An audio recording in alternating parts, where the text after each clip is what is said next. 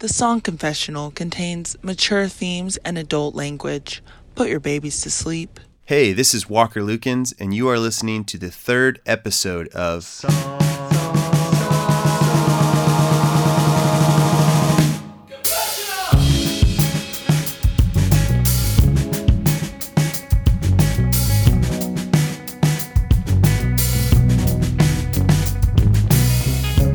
Here's what we do at the Song Confessional travel around the country in our little blue camper trailer, and we record people telling us stories anonymously. We take our favorite stories and we give them to songwriters that we love, who then write and record an original song based on your anonymous story.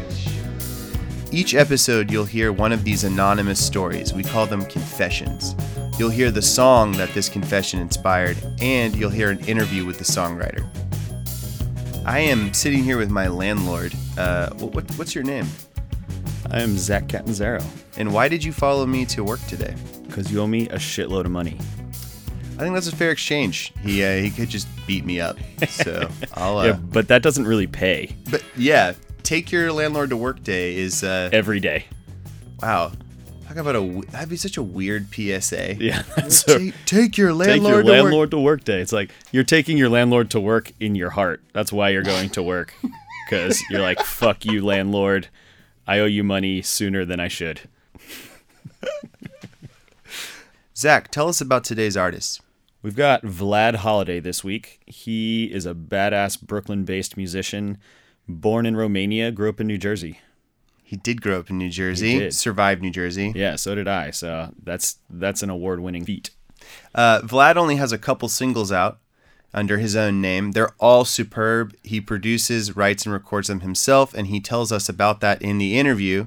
Um, but you might recognize his face from two other bands he used to be in. One is Jetlag Gemini, uh, who which was on Doghouse Records in the early aughts. I just gagged saying that phrase. he was also in a band called Born Cages. What's the name of the song that Vlad wrote for us? It was always there. And and what's what's this confession about? If we can say, Basically, a woman's mother's profession. And I promise you that this woman's mother has a way cooler job than your mom. Yeah, it's not boring. It's Yeah. it's definitely far from boring. What what did you, what did your mom do, Zach? A lot of odd jobs, um, but mostly she was a special education teaching assistant. Very noble profession, Yeah. but not anywhere near as exciting. Yeah, How about your mom? my mom uh, has done a lot of things. Um, she worked at a bank. She ran a daycare. She was a teacher for most of my life. Um, nowadays, she is an Episcopalian priest. Oh, that's weird. That's not something you hear every day. My mom's a priest. It's true. I, and I, people always think I grew up very religious. I didn't. This is sort of a late in life thing for her. Um, Does she take as many confessions as you do? I actually think I take more than her. Ooh. Uh, the the Episcopalians don't really do the confession thing like the Catholics. Oh, okay. Obviously, you're not Catholic now, but you did grow up in the church, right? I grew up extremely Catholic. I was an altar server. I was in music ministry. I helped with nursery. I taught faith classes. I did it all. So, what do you think about confession? You know, with all the terrible shit the Catholic Church has done, I actually feel like confession's the one thing they got right. You sit on the other side of a partition of a potential pervert, you tell them all the bad shit you did, and you're absolved and you get to go to heaven. If only it were that simple. Pretty good deal. Well, without further ado, here is today's confession. Confession. Thank you. Oh my goodness. Cool. Hello. Hey, how's it going? Doing pretty well. How are you? I'm I'm doing good. Ready to get some stuff off my chest, man.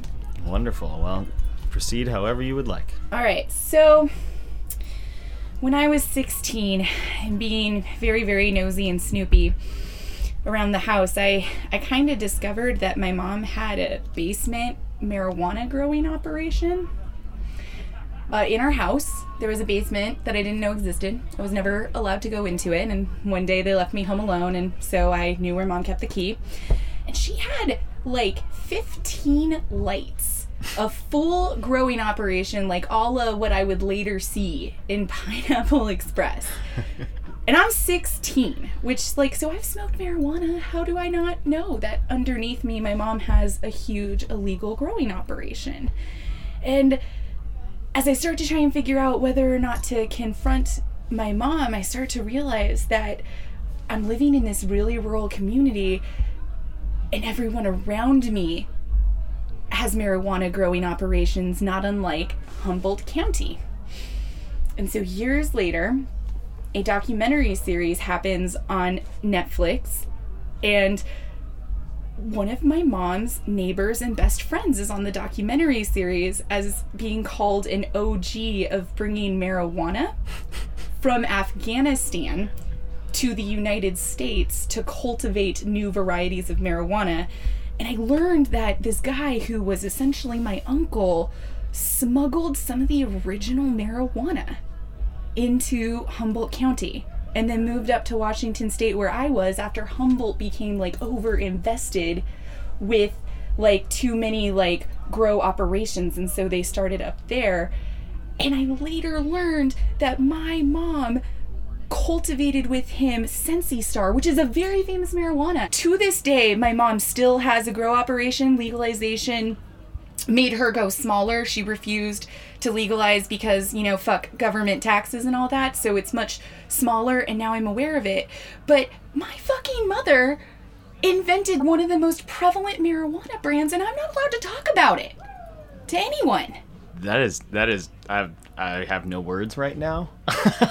Like, and if you wanted to, man, I could completely shocked. provide you fucking documentation of how they came up with it. We have the books of what they crossbred. It was like Northern Lights and one of the Afghani Kushes that they got. And so, like, you know, and I'm a huge marijuana smoker now because obviously I'm raised in that hippie lifestyle. So I guess the second part of it is that I live in fucking Texas now. So my mom every other week mails me a package of weed through the USPS from her own grow up.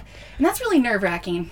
She only grows indicas because I don't know if you know this, but sativas grow very tall and are like hard to handle, whereas indicas will stay very uniform with each other.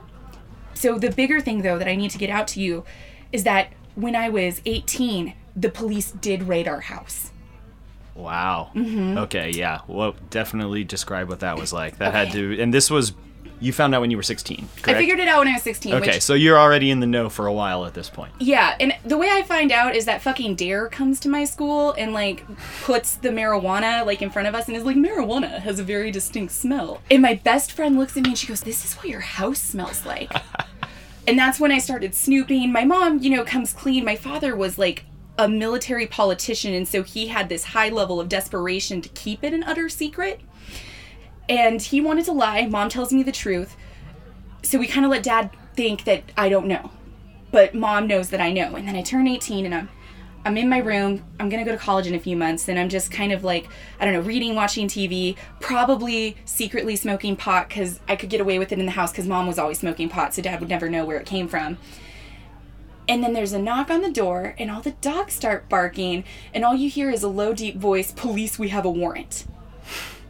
and and and my mom like hops up and she's like fucking stay in your bedroom and she opens the door and the police come rushing in and my father's in the shower and they go into the bathroom where the strange person is and they like they like detain my father against a wall and execute a search warrant so there's like there's like what feels like 50 cops in our house executing a search warrant and I'm 18 thinking that this is it. My parents are both going to jail. I'm an adult. I can go to jail because I turned that age. And what had happened was my mom had gotten a tip that somebody who had like a police scanner had heard that the cops had suspicion and reason to enter their house. And so my mom killed her entire crop in the basement like days before it happened she just over she turned the heat way up and all the plants died. And so the police go down and they carry out hundreds of dead plants. And we learn at that point from an attorney that we hired that because the plants were dead and couldn't be distributed, that she couldn't be charged. So it's awkward, and mom's taken to the police station, and dad's taken to the police station, and they leave me as the kid, the 18 year old, they leave me at home alone. Everybody goes away. Our house is completely trashed like the furniture is flipped over like the lights in the basement they've hacked away everything they've pulled down all the lights down in there. There's no electricity functioning in the house because they've cut it off as part of like the search warrant raid. And they leave with my parents, and because I'm 18, they do nothing with me but leave me as like a person who didn't know what was going on because my parents obviously protected me and were like, she didn't know what was going on. And I have to call an attorney for my drug dealing mommy. And I don't think I've ever really gotten over the fact that my parents paid for everything, like from college on down, not from my dad's life as a public service politician, but because my mom made bank as an illegal weed grower. You know, after that all goes down, she doesn't regrow, she sells the house. And my mom has no skills other than being really fucking good at growing marijuana. And so, you know, marijuana is legalized in Washington. She's allowed to have a grow that's like, a s- I don't know how many lights it is, but she made it cross lights like the Weeds episode because she's like obsessed with that show. And um, she's the main character. I mean, She's the fucking main character, and I'm the teenage children that have to deal with the ramifications. But on the bright side, on the bright side, I get all my marijuana for free in a package my mother mails me every other week. But the last confession I want to make is that upon my father's death, which was only six months ago, and he was in a wheelchair, all, all different things, but upon his death, my mom decided to take a trip with some friends to Europe. And she came back from Amsterdam with a pack of seeds that she, and I just, I need to get this out there because she only told me. My mom smuggled marijuana seeds so that she could grow some new kinds of marijuana in her vagina. And over winter break, I went home and mom asked me to help her plant and cultivate her vagina seeds because it's a lot going from seeds, you know, because like you gotta sex it and, and, and, and you can only have one male because if there's too many males, it's not like smokable THC. But so I'm really excited to say that she has a new variety that she's just put together that she's really proud of, and we're really excited for it to hit the market. I adore her. She's amazing. But That's I just need to get out that my mom is one of the OGs of weed, and uh, God, she's a fucking hippie. Vlad shows up at the studio with nothing but an idea. He knows he wants his song to feel dark and stoned like you just polished off a blunt in your mother's secret basement. He starts strumming some minor chords. He makes the beat really, really slow. He adds some effects to make the drums spooky. He adds more effects to his voice to make it sound trippy. The song pours out of him. Suddenly, four hours have passed in a smoky haze. Vlad looks at Jim and asks, How long is it? Jim responds, 4 minutes and 18 seconds. Vlad looks over his shoulder and says, Make it 420. Here's the world premiere of It Was Always There. I'm finally seeing what's in front of my eyes. Couldn't live here forever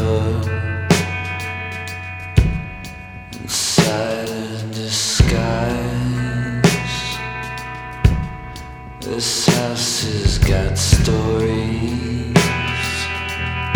that it won't ever tell. Burn down like a fire. The last drop in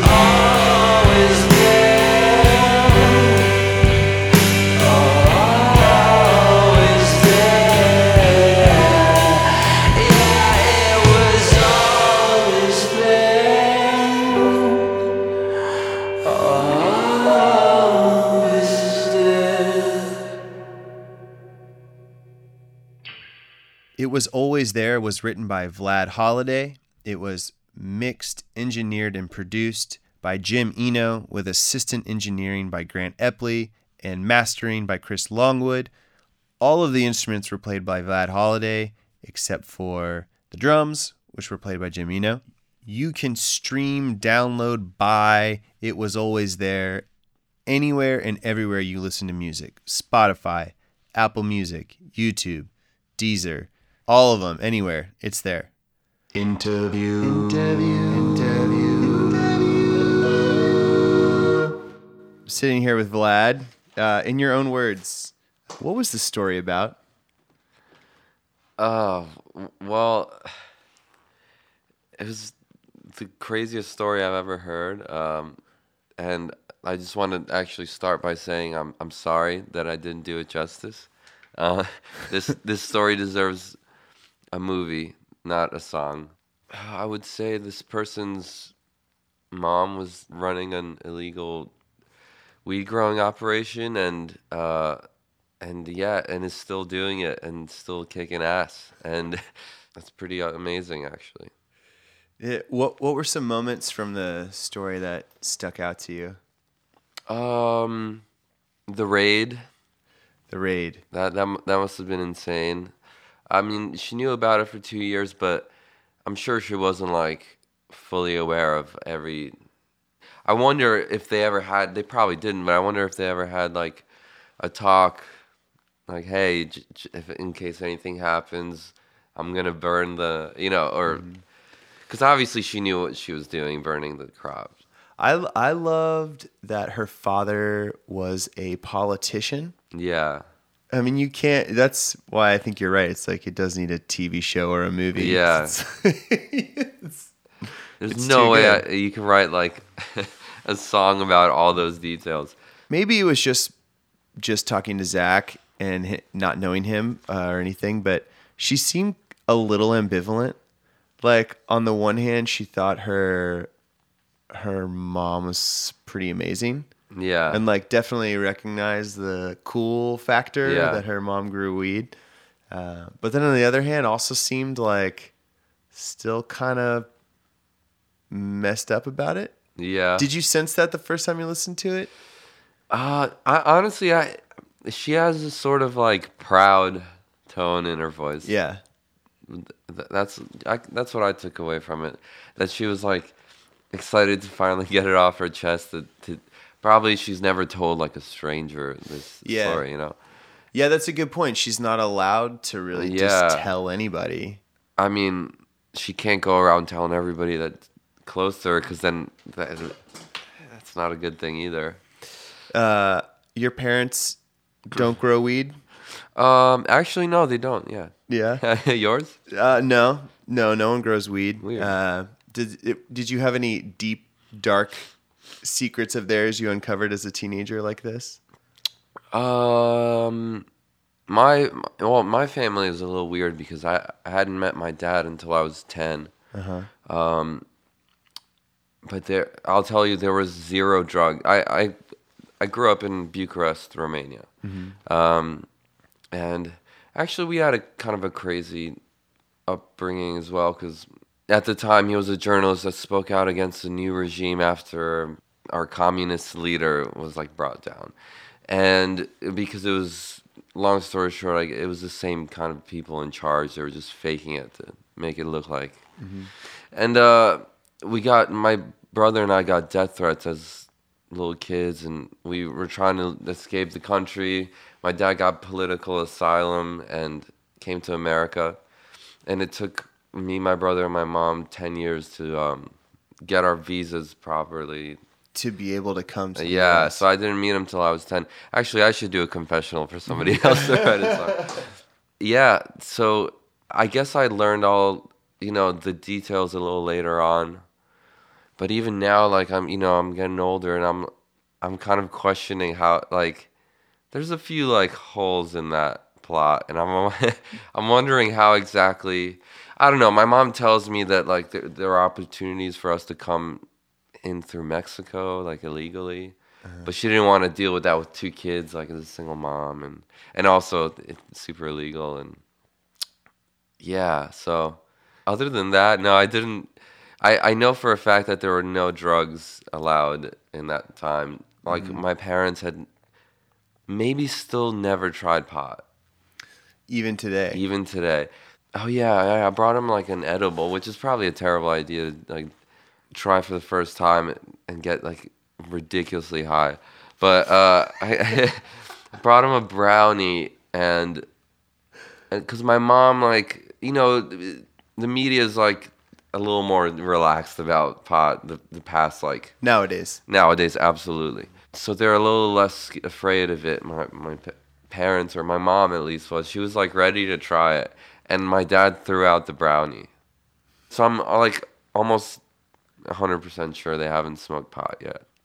One thing about this story is uh, it's kind of the moment where as a kid she's like reckoning with the fact that her her mom does this like very illegal adult thing you know? Which is a little bit like what you were saying with your parents. Like you have the official account of how they got here but Yeah. now that you're older you're sort of realizing like hey that there's things that don't add up Yeah, yeah. yeah i like i do like that she had such a uh, open um like was able to communicate so openly with her mom about it now it's Yeah. Mm-hmm. like there's no shame around it which is pretty cool It is really cool. I wonder if it was always like that. Um, cause yeah, that's sixteen. Like, I don't, I don't know. I mean, I know some people that were always like super close and attached with their parents, but usually that's like around that time when you're like, oh, mom and dad are so lame. yeah So I wonder how she took it at, at first and how those first years were. yeah yeah She probably thought pot was so. n- No, because she was smoking pot. That must have been really confusing. That must Yeah. have been very confusing. Yeah, to have your to have your parents or your mom, you know, growing the thing that you associate with like good bad- Rebe- good times good bad. times and like yeah rebellion Yeah. and it's like your parents like yeah Yeah. yeah Yeah, maybe maybe that's what I was trying to say a second ago. Is is is she sort of is having this moment? First, it's just opening the basement, and then it's with the raid. Yeah. but it's like, oh man, my mom, my mom is involved with something that everyone I know thinks is so cool. and Yeah. it's and this is her job. yeah You know. yeah It's a pretty heavy realization for uh, for a teen. yeah Do you smoke marijuana? I do Yeah. I, but I'll, I'll be honest like I don't know so much about it like I didn't know of that strain but I googled it Yeah. yeah um yeah I'm a bit oblivious to all that stuff but yeah I Mm-hmm. smoke Yeah. I guess my my last question on the the story was, you know, what, what kind of personal connection did you feel with with the confession? You know, I, I, I tried to just put myself in her shoes. I didn't really um, try to find my own connection to it at all. I just try to put myself in her shoes. Hopefully, she likes the song, but uh, while making it a little more, a lot more vague and less detailed to the actual story. It sort of just turned out about something being there that, you know, it was like under your nose, and it's like that moment of realization. It's kind of like, whoa. Yeah, I, you know, I noticed, and one thing I really liked is that the the tone of your song is kind of darker and more. Yeah. sinister Yeah. than the way she told it. Absolutely. I wondered if that was a bad take, but that's just kind of how it sing. So Yeah, But- yeah. So you, you you made that decision based on your just your style and I your guess voice. so. Yeah, yeah. You know, halfway through writing it, I was like, I hope I'm not making it seem like she's really upset that she didn't know, because it seemed to me like she was pretty stoked. at least at this point in her life. Yeah. It, it, really did seem like an actual confession. Yeah. like there's just this thing I hold on to all the time. I like can't tell a lot of people. yeah. But uh, yeah, I, I really got the sense that she thought her experience was very cool. yeah. Not to get too bogged down in recording stuff, Yeah. but when you were in there with Jim, I noticed that you wanted your vocals to sound a certain way, Uh huh. and I've noticed that that is how they sound on your other recordings too. Yeah. Yeah. How how did you arrive at that? Have you always done that? I know you've been in a lot of projects, and No, I haven't always done that. I've just ever since I've gone I've done this solo project under my own name, I've mm-hmm. sort of done a specific vocal chain Yeah. recording process just so that it's a bit more uniform, I guess. what do you like about it? Essentially it's like just dirty like kind of trying to emulate like old shitty recordings lo-fi with like this big drenched in reverb thing. I don't know. What I, the reverb part I what I love about that is sort of using it as an instrument and um, a lot of my songs including this one are like a little slower than what it should what the tempo should be and um, that's like kind of the vibe that i've been going for and and i think the reverb helps like fill a lot of space and like you know playing around with it to to try to make it say things What have you been writing about recently? um, I try to just write about very basic human emotions. I don't know. Yeah. And I guess it kind of always turns a little dark because I don't know because maybe they're they are a, a bit dark. What is what is bad influence about? Bad influence is about like the little voice inside your head that tells you to do not the bad things, but just like the part of you that wants to be a little more adventurous and rebellious and kind of just like say fuck it or like I don't know. It's about accepting that part of yourself and kind of uh it's like a love song for that part of yourself. Not judging the part of you that wants to do bad things. Yeah, not yeah. I think it's super important actually to be aware of all of your moods and all of yourself. When you know you've written a good song, Mm-hmm. how do you know you've written a good song? Just just to you on your own terms. Um, I don't know. I've, I've been trying not to think about that too much, just to kind of write. But I'll always get to this final stage when it feels good, and then you you know I'm I produce myself, so I spend a lot of time just like listening to all the parts. The the one negative thing about that is it's hard to detach from it. What I'll do is I'll get really drunk, and I'll like edit it again, or like I'll open the session and just like yeah, and just drink by myself, which sounds a little sad, but but that's actually my technique.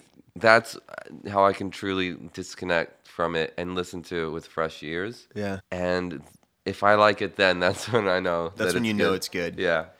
That's interesting because when I listen to my own music and I'm drunk, like my rec- records, Yeah. I know I'm drunk Yeah. because it sounds too slow to me. Oh, Like, really? No matter what I listen to, I'm like, this is too fucking slow. Really? That's I funny. Fucked it up. How do we speed up the whole session? So, That's really funny. do you have anything exciting coming up? Oh, um, no. No. no, I, uh, I, I literally go, uh, yeah, I, I just write song by song, and yeah, I'm in the middle of a couple of songs, but like absolutely no plans of doing anything, and I kind of like that. I kind of like.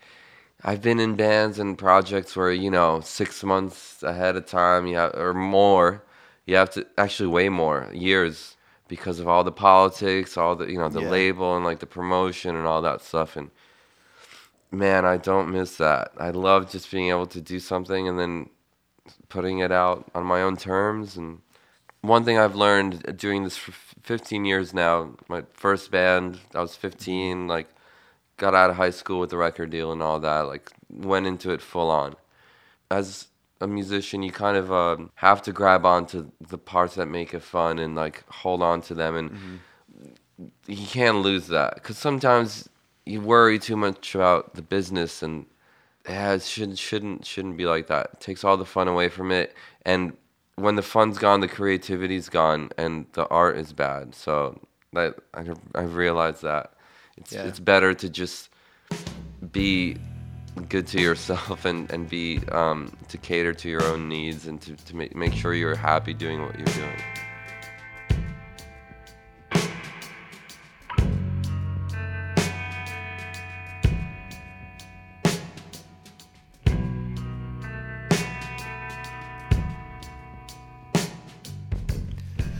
Man, can you imagine not seeing your dad for the first 10 years of your life? Not really. That's that's pretty intense the way that happened for him. Well, and, and knowing that he's alive Yeah. and not getting to see him. And it's not like a neglectful dad situation either. Yeah. He left for their safety. yeah, that is that is unbelievable.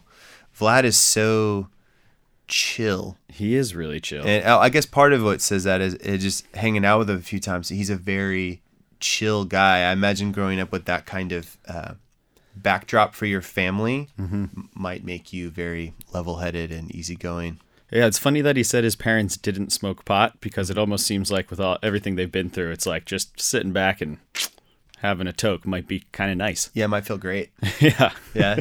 Zach, did your parents smoke weed? Oh, definitely. They uh I know they did when they were younger and definitely lied about it, tried to hide it as long as possible. Um but yeah, I I I know they did. Yeah. Uh, it- it- So they did try to hide it from you when Yeah. they were teen. They when you were a teen. when I was a kid. teen. Yeah. I remember being in high school and finding my dad's uh, senior yearbook, looking through it. One of his friends wrote something along the lines of like, "I'll never forget the times getting high," and he wrote "high" all squiggly, and uh, I was like, "Dad." What what does that mean? Being a little prick about it. Yeah. and he was like, "Oh, uh, we were high on life. It was a different time." Like, yeah, the time where you got high. yeah, it was a different time. Maybe that part was true. A- after my dad passed away, uh, I connected with a lot of his friends, Mm. and this one guy uh, told me a story that I think about and always really love, which is when my dad and my brother and sister were born, and my uh, my dad was on a business trip. He was in D.C. This is just after my brother and sister had been born, and uh, you know they'd bought a house. You know, he's just early on, young family, and he's with his buddy, and uh, his buddy brings out a bong, and uh, offers it to my dad, and my dad sort of self righteously says he doesn't smoke anymore because he has young kids to think about and a mortgage and all this stuff. And his friend, no response, just hands it to him one more time. And That's a my- good friend. Yeah, that's a good friend. And, and and my dad took a hit, and according to Mike Freemuth, was just giggling his ass off Yeah. and having the time of his Having a life great time. listening to Warren Zevon and Uh. unwinding. Uh, that's the thing about weed that I think is really great. It it tends to make people relax and just sort of be where they are, and that has always seemed to me to be a better way to end your day than Tying one on. than tying one on. Yeah. exactly. And I'm always real envious of people who, um, weed sits well with them. And they they u- they don't abuse it because Mm-hmm. it, it just seems so much easier on your body than drinking. Yeah, unfortunately, it's a little like 50 50. People either get super relaxed or it's the complete opposite, and you get really paranoid when Yeah. you're smoked. And, and when you've smoked and you, there's no relaxing at all. This is not a state secret, but you are a stoner. I don't, I don't classify myself as stoner, but I, I enjoy Yeah. recreational marijuana use in legal states. Yeah.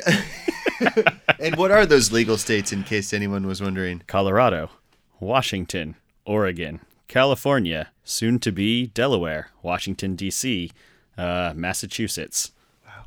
I think it's great. I think it's so long overdue, and it's amazing to see how the, the conversation around marijuana has changed in the last five years. Yeah. It's um I mean it's just become a realistic conversation for the first time ever. Yeah, I mean the fact that my mom calls it marijuana and not dope is like a big. It's a good sign for the That's culture. legalization in your in the Lukens household. Totally. but I mean, you you do smoke a fair amount of a fair amount of weed. Yeah, more than the more than the average person, I'd say. and I don't think that anyone would would guess that Probably not. yeah. first meeting you. Yeah. I've got an annoying amount of energy. Yeah. I mean, in all the times that we- we've spent together, I, I can count only a handful that I've ever thought, oh, Zach is very stoned. And, and most of the time it's because you actually tell me yeah. that you're feeling very stoned. Yeah, fair. And yet you've been around me high so many times. So many times. So many Yeah. times. It just seems like it agrees with your body. Yeah, I yeah, I think more than the physical, it agrees with my mind. Yeah. what do you Um, mean by that? As in, I don't get the paranoia side of things. It is very relaxing and calming for me. And as somebody whose mind is racing and I'm thinking about a thousand different variables all the time, um, it, it helps me narrow the focus, which is like, I don't like taking Adderall, but I describe my weed usage in the same way that I hear people describe their Adderall usage. Like, if I need to focus on a task, I can focus on that task really efficiently if I'm a little high. When, uh, when did you start smoking weed? Like, were you a teenager? I, I definitely like tried it a few times in high school, but not really until I was 18 in college after my dad died. Is really it. It started with a coping mechanism, um, and just kind of became a part of me from there. So at this point, I mean, close to close to half your life. Yeah, yeah, smoking weed. basically half my life. Yeah. Yeah, I graduated college high. Yeah. I opened my first business high. I've, I built a house high. I've done some things. That's pretty cool. I've built a house high sounds like uh, like the name of a Bon Iver song. Yeah. Some cryptic lyric. you Give me that really Grammy get. nom. Yeah, sounds good. I I started smoking weed when I was like 13. That's pretty young. Yeah, and I liked it a lot. Yeah. Um, Yeah, I, I didn't. And I, it's funny. Most people that say what you said, uh, those people don't smoke anymore. And people like myself that started later in life, those are the people that tend to enjoy weed more. I've, Yeah. I've kind of gathered that. I think that's true. Yeah. I, I think also, I mean, when you have the benefit of just having a better sense of self, Yeah, uh, that's probably true. I think you can always have a better relationship with that stuff. It, ha, had you tried the strain that her mother created? I hadn't. I had heard of it. You'd I heard of of it. it, but I've never tried it. No. So, yeah, next time we're in legal states, that'll be one of my missions, maybe. Hell yeah, let's use KTX start soliciting weed donations. Send us your weed. Yeah, give it to us. I think all parents have secrets from their kids. It's it's pretty normal, and and as kids, you learn some of them as you get older. But when your parents pass away, I mean, you really learn a lot because you go through their things, and people tell you stuff they wouldn't otherwise. What kind of stuff did you learn about your parents after they passed? Yeah, one of the m- more intense things was uh, reading through their marriage counseling journals. That I knew they were going through marriage counseling when I was in high school. My sister was already in college, but so I was like kind of like only child experience, and it was a very in- tumultuous time in the household. They almost got divorced and stuff, but go reading their like intimate personal thoughts that weren't meant for their children to see is is pretty intense. Like I, I read this thing about my my dad realizing his father was a traveling salesman, and so when his dad would come home on Friday, he usually had been gone all week, and the mo in the family was like, "Don't talk to dad for a few hours." Mm-hmm. But it was also really hard for these the kids, right? Because like they haven't seen their father, mm-hmm. they want to say hi. Yeah, they want to learn about him. Yeah, and, but I guess apparently he would polish off like four or five beers, and then after he had four or five beers, You could talk to him. You could talk to him. Yeah. Well, so so my so my dad had this realization that him as a parent had the same unconscious expectation, which was that like Kids need to leave him alone for a while so he could unwind. yeah, he hated it as a child. Yeah. So he had this realization that he was recreating the same Same scenario. scenario. Yeah. You know, I remember reading that just being like, Totally. yeah, Because you remember the child feeling of that same thing. a much. It sounds like what I, what we experienced was like a much lighter version of it. Yeah. but still just the like just the, the very adult need to unwind and then the very impractical expectation that you can have that when you have small kids you know unless you're fucking old school patriarchy where it's like no one talks to father Yeah, totally. That was my grandfather, my dad's dad. yeah He was a children should be seen and not heard. Kind he was a hard fucking man. Yeah. Like my aunts will still talk about how terrified of him they were. yeah Um, everyone's got daddy issues a Yeah, little bit for sure. you don't you don't come into the world and not bring some of them so for my father he always felt like his dad was emotional and available Mm-hmm. but his father so my great grandfather i mean he just walked out on the family oh wow. But so my grandfather always felt like he was the greatest parent in the world Yeah. because he was like, 'Cause he stayed. I fucking put food on the table and I stay and I show up. It's just interesting that like the intergenerational trauma Yeah. aspect. Totally. I mean, trauma is such a like buzzword now. Yeah, That I think that sometimes it doesn't resonate exactly in how it means. And when you think about intergenerational trauma, It doesn't always give r- r- real trauma true credit these days because everybody has well said. trauma. That's what I'm trying to say. So I agree like- with you. Yes. Yeah, it's like normalizing trauma is a good thing, but some some people's trauma is way more intense than other people's. You're right. It, it, I, I do think about that also with the confessor. Mm-hmm. I mean, she's obviously very proud Mm-hmm. of her mom, or maybe if pride's not the right word, like she thinks her She's mom. impressed. She's impressed. That's a nice word for it. She she re, she recognizes the cool factor of Yeah, my mom grew weed yeah, in our basement, but she seemed a little traumatized yeah. There's like with mi- reason. yeah, there's a mild amount of like normalizing an FBI raid as a high schooler, Yeah, as a teenager. She's exactly. like, oh yeah, this thing happened, but like the reality of that would be fucking terrifying. That would be if you were a teenager terrifying. and all the cops came to your house to get your parents, which is like happening all the time these days. I mean, how could it not be traumatizing? Yeah, it's got to be. part of me thinks that that is the darkness in Vlad's song. It's always there. Is it is that? Yeah, the darkness is always there. The secrets are always there. Yeah. Yeah. Yeah. Song Confessional is brought to you by KUTX and produced by myself, Zach Catanzaro, Walker Lukens, Aaron Blackerby, Rylan Kettery, Jim Eno, and Mike Lee. The theme song was written by me, Walker Lukens. It was performed by myself, Zach Catanzaro, James Wesley Esri, and it was recorded and mixed by Grant Epley at Public Hi-Fi. If you like this podcast, rate us, review us, subscribe, and sign up for our email list at www.songconfessional.com.